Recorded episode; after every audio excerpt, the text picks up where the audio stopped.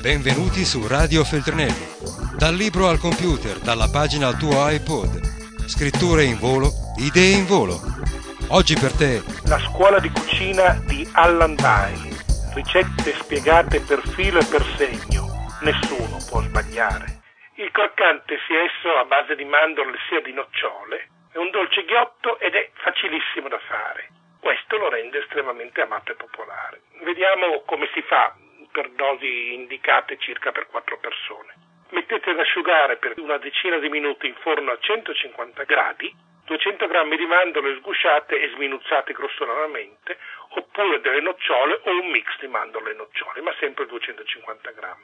In una casseruola antiaderente sciogliete a fuoco dolcissimo 250 g di zucchero semolato, quello bianco, normale, fino a ottenere un caramello chiaro, mescolando continuamente con un cucchiaio di legno. A questo punto aggiungete le mandorle e qualche goccia di succo di limone e continuate a mescolare. Quando il composto incomincerà a staccarsi dalle pareti della casseruola, versatelo su un piano di marmo appena punto di olio di semi e stendetelo rapidamente con un coltello a lama lunga ben unta di olio. Tagliatelo a piccoli rombi o a barrette o a piacer vostro e lasciatelo raffreddare del tutto. In un barattolo di latta, quelli tipici da biscotti, si conserva abbastanza a lungo. Come vedete, più facile di così proprio è impossibile.